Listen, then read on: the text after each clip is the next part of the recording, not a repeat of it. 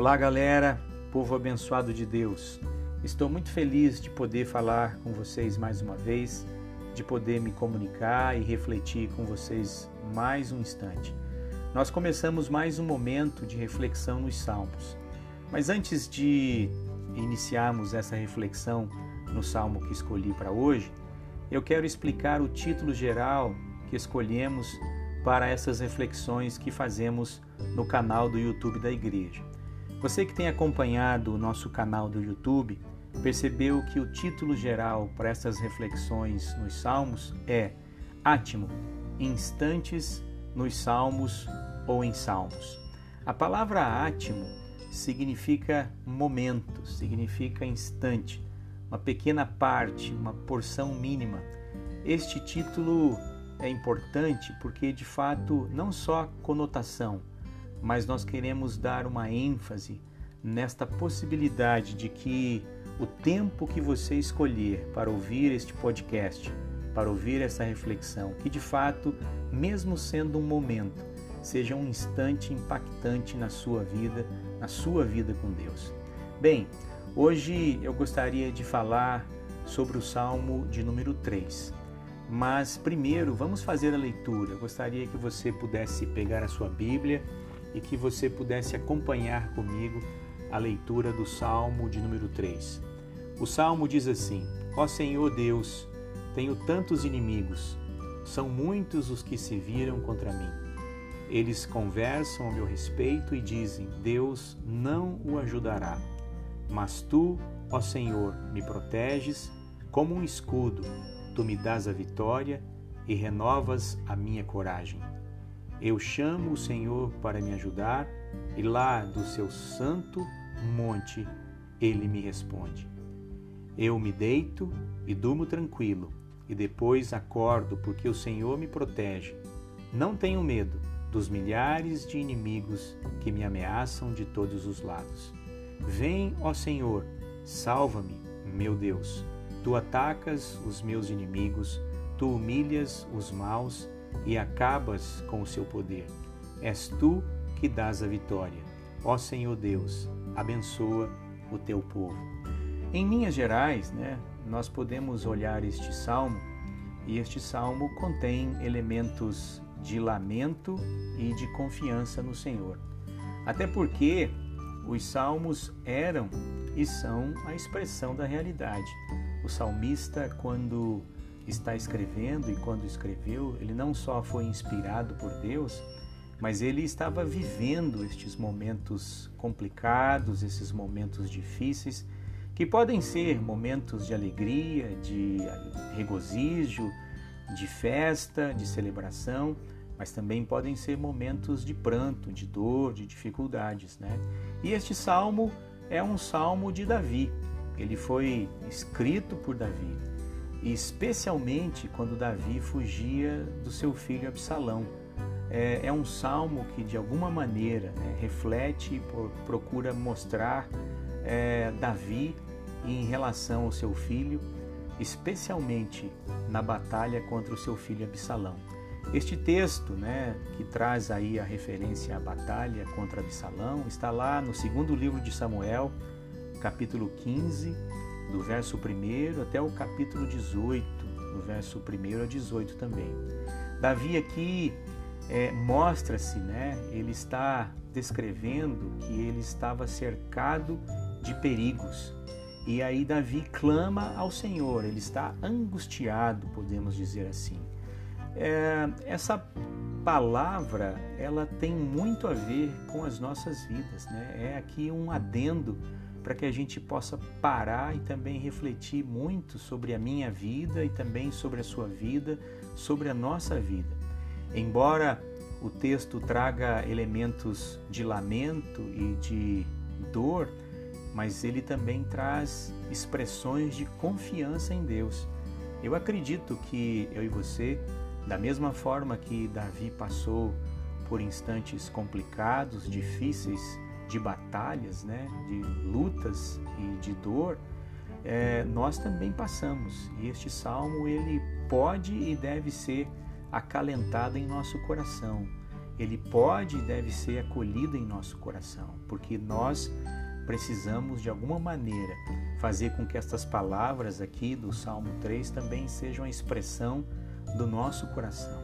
Mesmo ao, no lamento e mesmo em meio ao lamento, nós podemos sim confiar em Deus.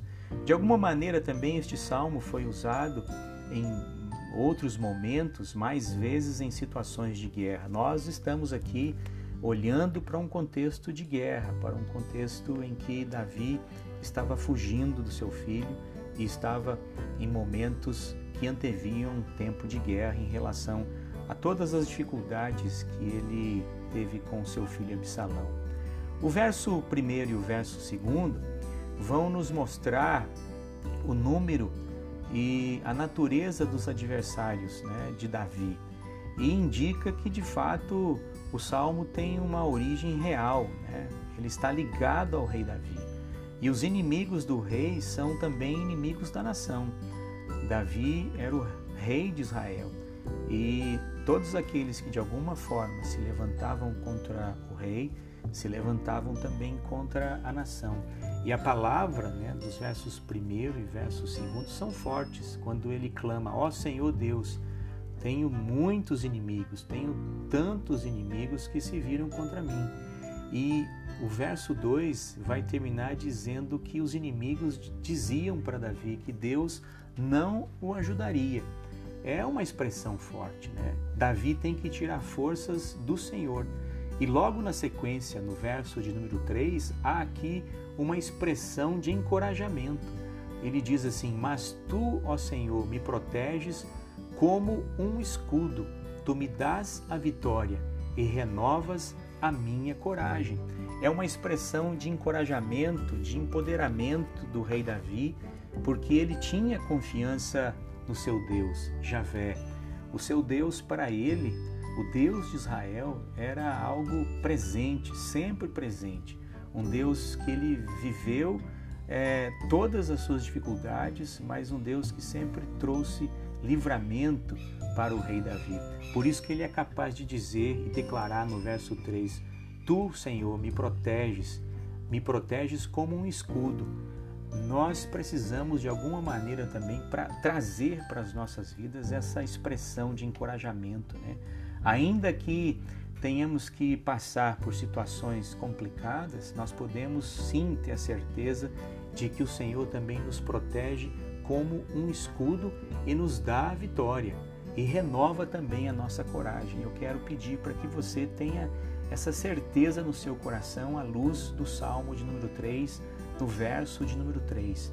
O verso de número 4 vai falar que de alguma maneira também o salmista, e aqui por assim dizer o rei Davi, clama ao Senhor, né? Ele diz assim: Eu chamo o Senhor para me ajudar, e lá do seu Monte Santo ele me responde.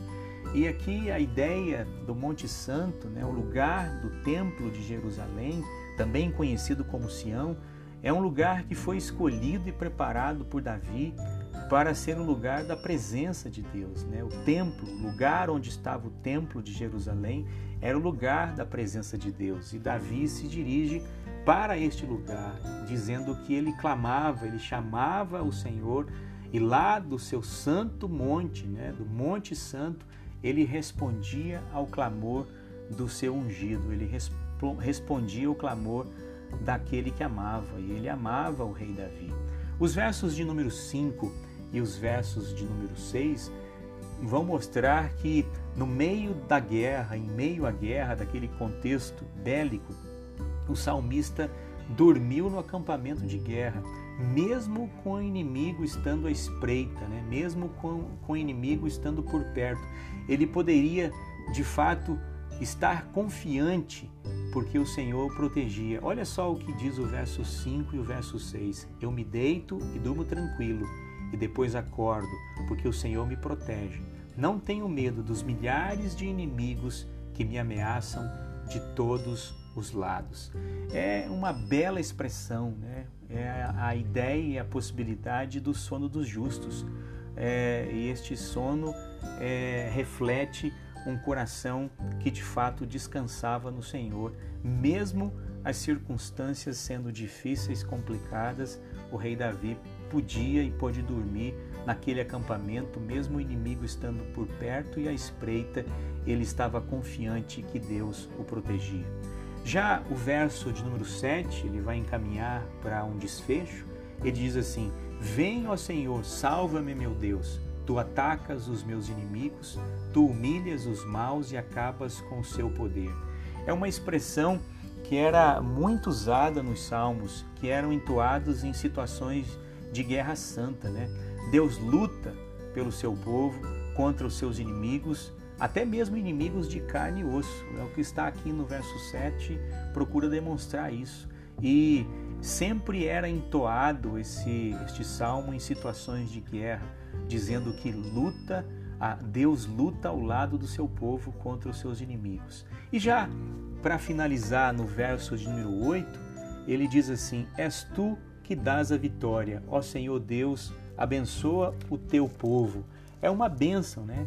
É o Senhor quem dá a salvação e sobre o teu povo está a sua bênção. Ele termina abençoando não só aquele momento em que ele estava vivendo, mas também abençoando toda a nação, na confiança de que de fato Deus estava ao lado do seu povo e estava junto de si. O meu desejo e a minha oração para você que está refletindo comigo neste momento, nesse instante nos Salmos, é que da mesma forma o Salmo terceiro, Salmo de número 3, seja uma realidade para a sua vida neste tempo que a gente tem vivido. Inimigos que nós nem sabemos ou conhecemos, mas a ideia é de que de fato o Salmo terceiro se aplique nas nossas vidas, especialmente no verso 3 do, do Salmo terceiro Ó Senhor, o Senhor me proteges como um escudo. Tu me dás a vitória e renovas a minha coragem. Que Deus te abençoe, te guarde e ilumine sempre. Um grande abraço e até a próxima, até a próxima meditação.